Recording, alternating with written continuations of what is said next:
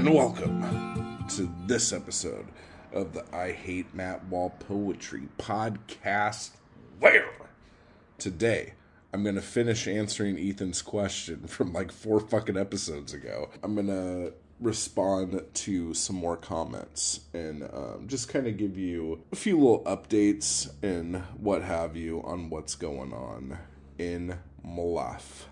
Okay, so in case you didn't know, I've been sick for um, about a week now. No, not quite. Not quite at all. Like maybe four or five days. It doesn't seem to be getting better. I have a doctor's appointment in just a little bit. And some of you might be going, if you're watching the video, Matt, why are you smoking if you're sick? Um, because I'm fucking addicted, and that's what fucking addicts do. Jesus fucking Christ.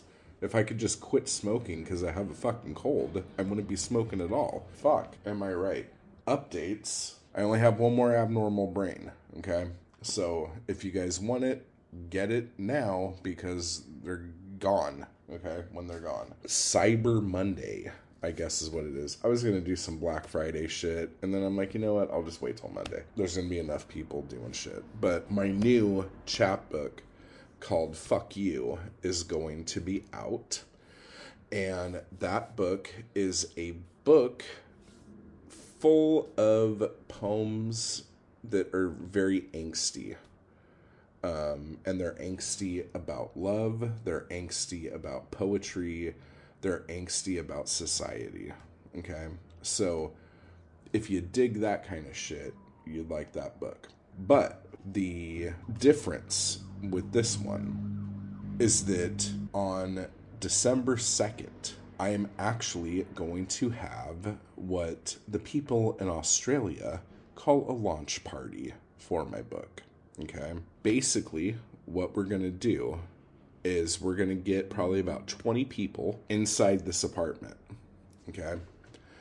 And we are going to get fucking trashed and have a good time. I am going to read some of the poems out of Fuck You. There will be a couple other people reading poems as well. And one of those is Adam Crawford. And so I'm super fucking stoked about that because me and Adam have not met in person yet. So this is going to be a lot of fun. I'm still waiting on confirmation from the second poet. So I'm crossing my fingers, really hoping that she will want to read. There's that. So, my question to you is if you would like to be at this thing, if you are going to be in the Los Angeles area on December 2nd, let me know and I will invitation you. Okay, there's that. So that's kind of new. I've never done a launch party for a book before that's not virtual. Um, I might film some of it to show you guys the debauchery, but um, I don't know. Like, this was brought up to me, like, as something I should do to start inserting myself into the community. I'm like, oh, okay, cool. I'll just have a party and say it's a launch party, and then there'll just be a bunch of motherfuckers getting fucked up. That's cool. And I was talking to a friend of mine, and she's like, no, you have to like read. Like, it's a launch party. You have to like read your poems. And I'm like, I'm like, I don't have a problem reading, but like, I was just like, oh, like I just thought we were gonna get trashed. Like what the fuck, right? I don't know. We're trying it, and if it goes well, then I'll do another one. And if it gets to the point where it's bigger than could fit in my humble abode, I'll start like renting out bars or whatever, because that's what you do, right? So fuck you on Monday, and hopefully there'll be a couple more of my ebooks up on Monday too. Yeah, maybe I'll put up like two or three. Who fucking knows? So now on with the Shlomo. Ethan commented because in the episode 100, I'm like, I think I answered Ethan's question. Let me know if I didn't. He said, The only part of my question I was curious about that you didn't necessarily speak to is as an LA resident and artist, how do you sense the city has changed for those with boots on the ground? both living in the city and how the non music, non film art scene, like poetry, have changed too as a result. In saying how has it changed, this is implying that at one point things were a certain way. So let's hit that before we really dig into anything else. Okay. I'm going to have to do some like historical shit for you here. I think the poetry scene, because I know I talked about music and film in the episode 100, but I don't think I really got into poetry. So the poetry scene, I think in LA was basically the same from probably the late 60s up until the mid to late 90s. And then a lot of things started changing. But to explain what those things are, there are a lot of factors I need to hit to get us to where that was. Okay. So, one of the things that Reagan did was he closed the madhouses. Okay. And what that did was put a lot of people who would normally be under care out onto the streets, which turned LA's homelessness problem like overnight into a staggering fucking mess. Okay. Now, it was always bad. It wasn't that bad. All right. I mean, I don't want to say it wasn't that bad. It wasn't as bad as it is now. So basically, like LA had has Skid Row, okay, which is where a lot of the homeless people end up, okay. But if you've seen like my vlogs where I'm driving around downtown and shit like that, Skid Row could be fucking anywhere, okay. Like there are homeless camps everywhere. Um, down by the Union Mission like that place is like totally fucking like ridiculous. Even like up on like Third and Witmer in that area, Third and Union, it's all like crazy. MacArthur Park, it's all crazy. Down the street from my house, it's all crazy. It's basically Skid Row everywhere. Okay. That is a little different than it used to be. Okay. So again, we're talking like what 40 years ago. It wasn't like this. And it's just been getting worse. Now, Mayor Karen Bass has been actually doing kind of a lot getting people off the streets and into housing. And um, I can't remember the actual number, but it was like in the thousands that she's got off the streets. But if you were to go out there you wouldn't be able to tell a difference at all. It's shocking. What this has done, it has took people who used to live in certain areas and kind of forced them out to move to better neighborhoods, let's say. And because like everyone was leaving areas, the rents in certain places were cheaper for people to move into. So you ended up having like a lot of like low class to middle class, working class people moving into these places. And a lot of these places would have multiple people living in them trying to like you know make the nut, you know. And so a lot of places that like 30 or 40 years ago were like full of artists and like fun fuckers and just like free spirit people are now just like low income workers areas. The funny thing about this is what I've seen over the last um, like maybe 10 years is that a lot of these same areas are now being flooded with especially people from out of state, like actors and artists and musicians and writers and shit who are moving to LA so they could make it in the scene, you know? They don't know where the fuck to move to. Like they might like watch some videos and find out or something, but they'll usually go to the cheapest place they can find. And so what you'll have are like a lot of like Hispanic day laborers walking up the street next to like some really like scenester hipster fuckers because they're living in the same building. The problem is, is that the scenester hipster fuckers don't hang out in the area they live because it's like low class. So they like to go to different neighborhoods that are a little more upscale to try to schmooze with people because that's what you have to do if you want to fucking do anything. No matter what art you're in, okay? Funny part about this is is that a lot of startup galleries and um, places like that will end up getting spaces in these lower income areas because it's cheaper. And so um, a lot of the places that like pop up in better neighborhoods don't last that long because the rents are too high. But if they come up down here, they tend to do a little bit better for a little bit longer. But it's kind of like pulling teeth to get people to come to this part of town. If you know what I'm saying. Like there's a couple art galleries um, like on Beverly and um, Third. I think even Temple has an art gallery that looks pretty cool. I've never been to, but it just it looks okay from the outside. So what all of this means is, and I'm sure most metropolitan areas have the same problem. You have the people not wanting to be here, but the places that could afford to do the stuff have to be here. So it's like this push and pull thing.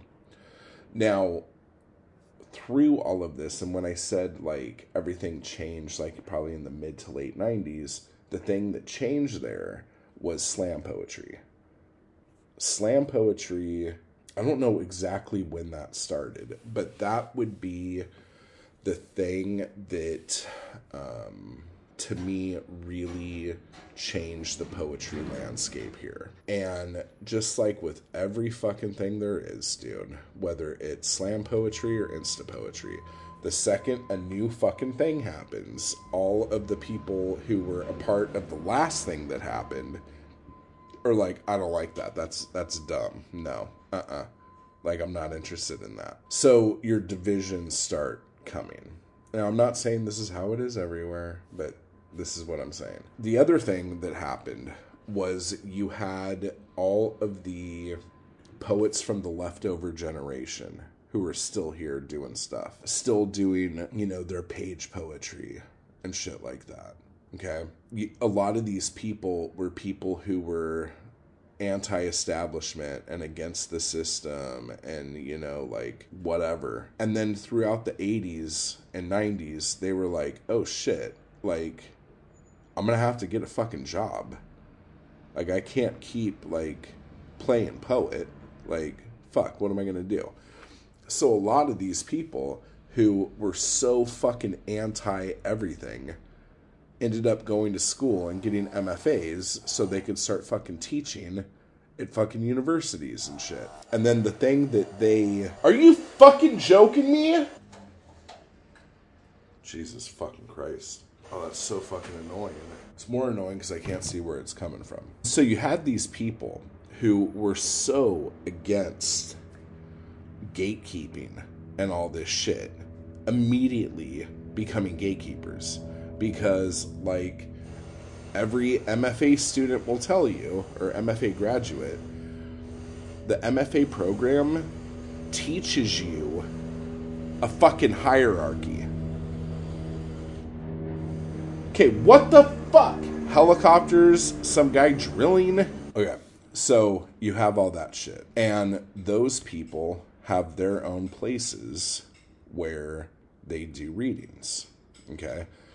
And like that's more like parts of around here in downtown and in like Venice and shit like that. Like more by the beach and then you have your slam poetry stuff that's like more towards the university like UFC UFC USC and like I guess more out towards uh not really the Hollywood area, but in, in that general direction. Um, and I'm sure there's some shit downtown for some slam shit. I haven't seen any, but I'm assuming there is. And then you have this other poetry thing, and it probably fits in with the old, the older generation MFA people, but you have this like younger generation of um, poets. A lot of them are also MFAs, but they are they lean more on this is awful to say and I don't even want to say it, but like they make it like this when they talk about it. So I'm it's not like I'm calling anybody out for something. It's like kind of based on LGBTQIA, pretty much women of color, stuff like that. And that goes all through Hollywood, East Hollywood, um, up through Silver Lake, and um, up towards like past Echo, like through Echo Park, and up almost into like Pasadena. And those are like the different scenes poetry. The other thing that you have, and it's probably honestly not any different than it ever fucking was, but you also have other little poetry pockets of actors who go to open mics to basically do monologues and do performance more than just like reading poetry. That's, you know, it's fine. I don't like it. It's not my thing. But um that seems to be another big kind of thing out here because there's this other thing and I don't know if it's like just a trend and it's to go away or if this is like a big fucking thing in the area. But you basically have and I can't remember exactly what it's called.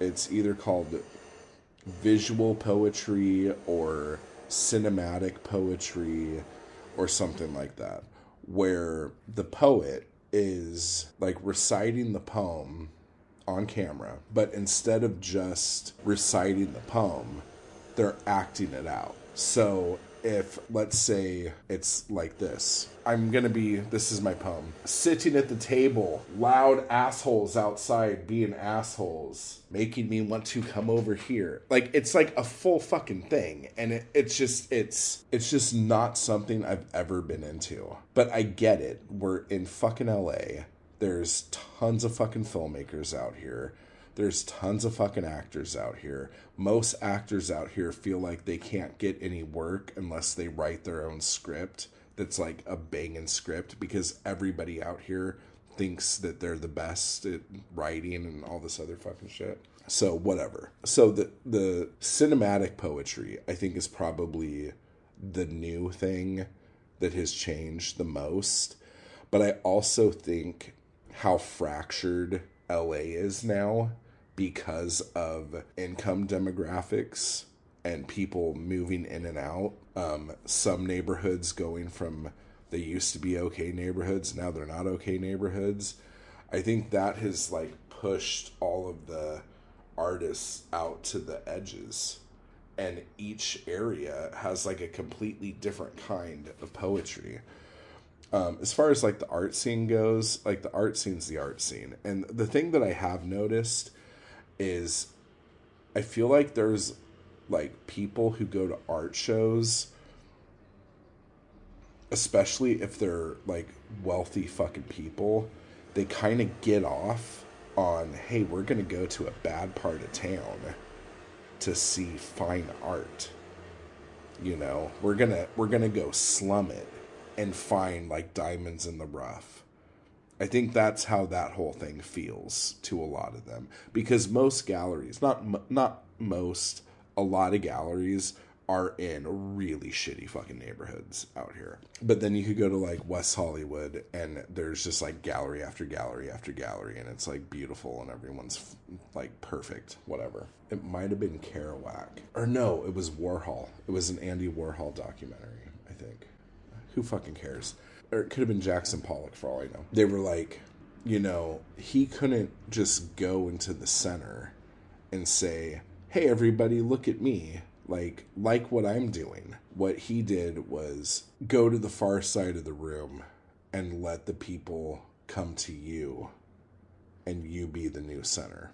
So I totally botched that whole fucking thing because I was pissed off about noise. But that whole idea kind of solidified a lot about what I feel like I'm doing like with like doing this like launch party and trying to build more stuff. Like I'm trying to find um a bar out here that will let me either have like a monthly night like every couple weeks do something like a um, a fucked up poetry night or something like that. So that is basically how I think LA has become. Because again, before that, the mid 90s, I think pretty much all poetry was page poetry. And the only difference really you had was um, and like free verse and even there i don't think there was that big of a difference but there was probably a difference between mfa poets and uneducated poets. That was probably the biggest divide. Ah that's that. So hopefully that answers your question. Let's go back in here now and look at actual comments. So this is a comment from ethan actually on the Poetry and Capitalism with Jeff Taylor episode. He says, Sponsorship is the best way to fund great art for sure. Capitalism, unfortunately, drives everything toward a baseline mediocrity. Sponsorship is similar to curation. I posted a video of me sick in bed on Thanksgiving. um, just talking about things I'm thankful for and stuff. and um, I got uh, quite a lot of really nice comments on here. So yeah, so uh, Brian, Jessica, Deb, Ethan, uh, Julie, uh, David. Um, thank you guys so much.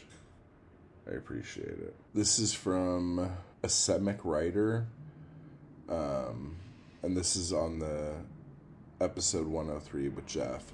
Um, great interview, gents. I enjoyed listening to it. I hope in the future radical poetry has a resurgence and young people discover it more. I've been self publishing my own books, and it's so much more satisfying than playing video games. I'm a fan of the beats, but I think a new American literary movement needs to be created for the 21st century. Since the audience for radical poetics is small, it makes for a good time to experiment. If nobody is watching slash reading, now is a good time to escape the screens and re-engage, re-engage with the offline world. Yeah, totally. I agree. Let's make it happen. Okay, let me see what this one says. Friends in Holy Spaces said, What about just like not riding the wave of inspiration? As someone with manic tendencies, there are countless ideas I've had, or decisions I've made, or texts I've sent, or things I've impulse bought online that in hindsight were not good ideas. I feel like if I were to pour all of my manic energy into finishing a thing as soon as I get the idea, I just end up burnout, depressed afterwards when you act on impulse, you don't give yourself enough time to actually think things through. See also regrettable text messages. And personally, what I value most in books, film, and other forms of art is the careful consideration of detail and the deeper ideas the work is trying to convey. Now, this was about um, me talking about um, like striking when the iron's hot with your ins- like when you are inspired, you need to create kind of thing. Now, I will say a couple things here. Um, as someone with manic tendencies, I hear you. But comparing an inspiration for art and impulse buying and sending regrettable text messages, that's not art. Like, you sending someone a text message because you're mad in the moment, that's not artistic inspiration. That's you flying off the handle and sending a text message. You buying a bunch of crap you don't need on Amazon at four in the morning because, for whatever reason, that is not artistic inspiration. So I think what you would need to do is understand that there is a difference between flying off the handle and striking when the iron's hot. Because, like, again, your text messages are not art. Um, decisions you have made are not art. Impulse things you buy is not art. Okay? It's a completely fucking different thing. So you need to be able to tell the difference there. So just because, like, for instance, like, I don't know if this is going to work as an analogy, um, but because I don't know how to fucking cook fucking baked Alaska or whatever the fuck it is, doesn't mean I'm going to be afraid to microwave a Hot Pocket. Okay? Those are two completely different things. And actually, that's probably closer than what you have given me as an example of to art. Like, at least those things are both food. Your decisions, your texts, and your impulse buys aren't anywhere near. I mean, I guess a text message is almost writing, you know. But if you're sending texts that are regrettable, I'm going to assume that you sent those because something was sent to you first and so that was a response, and you fucking flew off the handle. Again, not art. But um, if you want to, I don't know, like pigeonhole yourself that way and go, oh, well, because I can't be trusted around sharp objects, you know, I guess I shouldn't write quickly or something. I don't I don't know. That that doesn't have anything to do with the other. Jessica says everything I do is close to the cuff. Once it's out there and done, I wipe my hands of it and move on to the next thing. You'd really have to ask me what I'm working on to know if I'm working on anything. Reasons I work this way. One, social anxiety and the feeling of people watching me work. Two, not wanting people to talk me out of it three, having a book baby is best visited once it's born. There's too much book advice to get wrapped up in and second guess yourself. Four, I change directions a lot. I can't release a title or a book cover teaser because chances are it's going to look different once it's published. There's nothing worse than telling someone about something that you're halfway done working on and then them calling it uninteresting, basic, or not understanding the vision at all. Honestly, Jessica, I think you have surrounded yourself with shitty fucking people. Like, I don't know why anyone would say something you're doing is uninteresting or basic. Um, changing directions happens. Um, like I've changed titles of books, I've changed book covers, I've even changed titles and covers after the book already came out. There is a ton of book advice out there to get wrapped up in, and you have to just know like you have to finish the project. Like if you need to like take breaks from listening to stuff like me um, while you're working on something, do that. Just get the thing out and then like go back and listen to all the advice you want and like I don't know why people would be talking you out of anything. Like I just I feel like you need to just surround yourself with better people. Like these people sound like fucking assholes, dude. Oh, and I love you too. Welcome to the void. Thank you for saying that. Let's see here. This was a this is from David. This is a great pep talk. I don't need it cuz I'm practically retired. But everything you said was so true. I like you have completed no small number of projects and I have an overplus size of failures too. The world doesn't support you in everything, but heeding the muse only makes sense. I used to not talk about whatever I was working on, and then would refuse to write the title even if I knew it until I was finished. but even that fell away toward the end. Oh, that's interesting. I've never done that before. Would refuse to write the title down until it was finished. Huh. I, I see a bit of logic in that, but um, yeah. Thank you for that, though. Um, Evan says, I really love the idea of recording the process and releasing it once you're ready to share the final project. My only adjustment I would personally make is releasing them a bit quicker, back to back. Keep that momentum with the audience. I always hate when I see something cool and it's half the content with the stay tuned for part two and it's like weeks later. Plus, I'm impatient too and would want to keep the interaction going as consistently as I can. Yeah. So, with that, because what the question or what we were talking about here was if you're going to be doing social media stuff, it would be a good idea to record or document the process of you creating something. Okay? Like, record yourself typing, record yourself like working on the cover, whatever research you have to do, like just like little snippets of shit. Okay? And then either make a whole fucking video to put out either right when the book comes out or the day before the book comes out or something like that. Or if you're gonna do it like Evan's talking about with doing like little chunks of stuff, like totally do that. Like I would say if you have enough content to put something out like every day or every other day for like two weeks before the release, do that. But yeah, don't spread it out. The whole reason why I say record all that stuff and then hang on to it is because if it takes you months to finish something and you post something and then it's like three weeks later before the next thing comes out, a lot of people might not have ever seen the first thing and they don't know what the fuck you're talking about. So that makes sense. And then Brian said, So here's my deal. When I was growing up, the adults in my life ingrained two things in me that still that I still fight against. Don't brag. Somebody else or wait, number 1, don't brag. Number 2, somebody else is doing it or can do it better.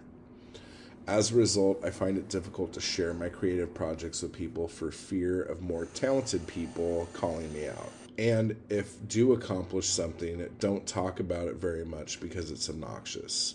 So this is something that I feel like comes from like people who lived during the Great Depression. There was like this whole thing where a lot of people got humbled really fucking fast. Because, like, my grandparents were the same way, where it was like, don't brag, someone else is doing it or can do it better like what my stepdad said to me was because I was getting into a lot of fights and getting sent home and shit like that. He's like, no matter where you go, if you have to go to a new school again or wherever you're going, if you're at work, if you're out with your friends, no matter where you go, there's always going to be someone bigger and badder than you.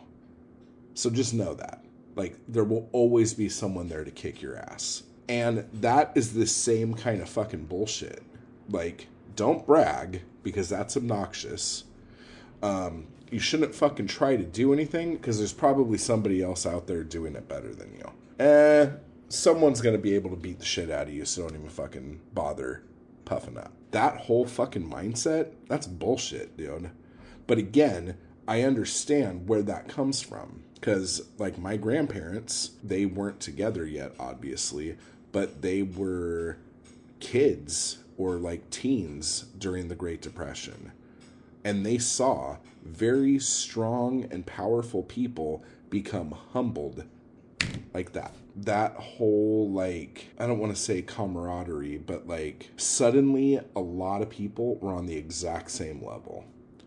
And everyone was fucking going through it, you know? But I find that that kind of advice comes from that era. So yeah, so um, I, I just think that's bullshit. So you're welcome for the therapy. uh, shit, dude. Oh, and hey Jess, what's up? I haven't seen you in a while. And this is from David said, You're very perceptive. I was at dinner with some I was at I was just at dinner with some friends and one, dude, it's like laughable, but like I'm seriously like I've been looking around trying to see like is there anything I can throw out the window that I think I could get all the way down to the next building? And it's like I know the motherfucker's just doing his job.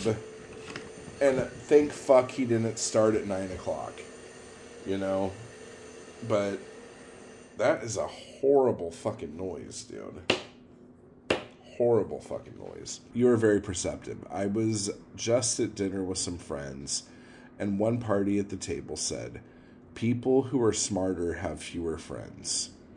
One of those, it's been proven things. I don't know how this reflects on our group, but what you're saying fits with that. You shouldn't be hanging out with shitty people. Agreed. Well, my partner and I mostly hang around with cats, and they can be shitty sometimes too. Um, I guess an animal being an asshole doesn't bring the lingering effects of language, though. Oh, that's fucking true, dude. I hear ya. Oh, yeah, because I did a live stream the other day where um, I was fucking horribly hungover.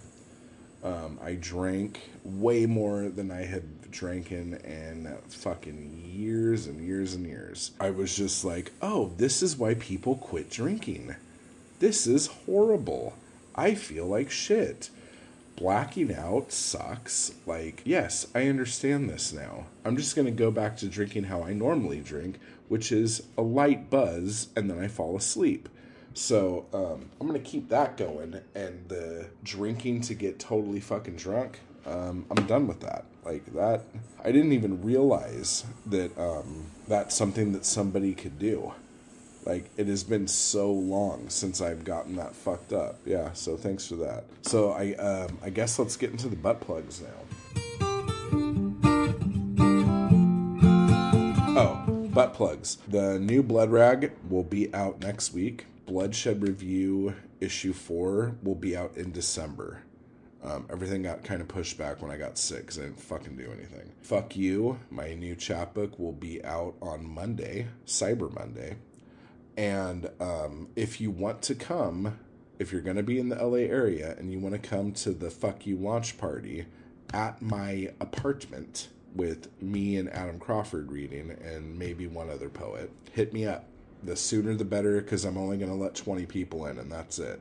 I don't think I could have more than 20 people in here. There's only one more copy of Abnormal Brain, so if you want it, go to my Etsy shop, pick it up. Link will be down below. I haven't, I'm way behind on shipments. So there's a bunch of stuff I have to ship out. So if you haven't gotten anything from me that you ordered yet, I know, and I'm I'm getting it to you. Okay. So um, right now I'm just waiting for the the money maker to heal, and um, then I'll we'll be shipping the shit out. I guess that's it. Like join the Anarchy crew. Um, if you join on the smallest tier, you could be in like the Bukowski Book Club and do all that other shit. If you join the Anarchy crew, we get weekly workshops. Um, and if you join Chapbook of the Month, you get those, you get all that shit plus whatever chapbooks and blood rags and bloodshed reviews and shit like that that I put out that month as well. Um, I think that's it, right? Yeah. Yeah. So just keep buying my books, everybody. Type hard. Questions, I hate um, gmail.com. Forgot what my name was for a minute there. And I will talk to you all later. I just want to give a quick thanks to those people who make these videos possible. Anarchy Crew and my followers on Patreon. I appreciate the hell out of you guys. And thank you so much for keeping me going to keep this content possible. You guys are awesome. And if you'd like to join the crew or the Anarchy Crew, just hit the join button beneath this video. And if you'd like to become a member of my Patreon, you can run over to the link down below to do that as well. Thank you.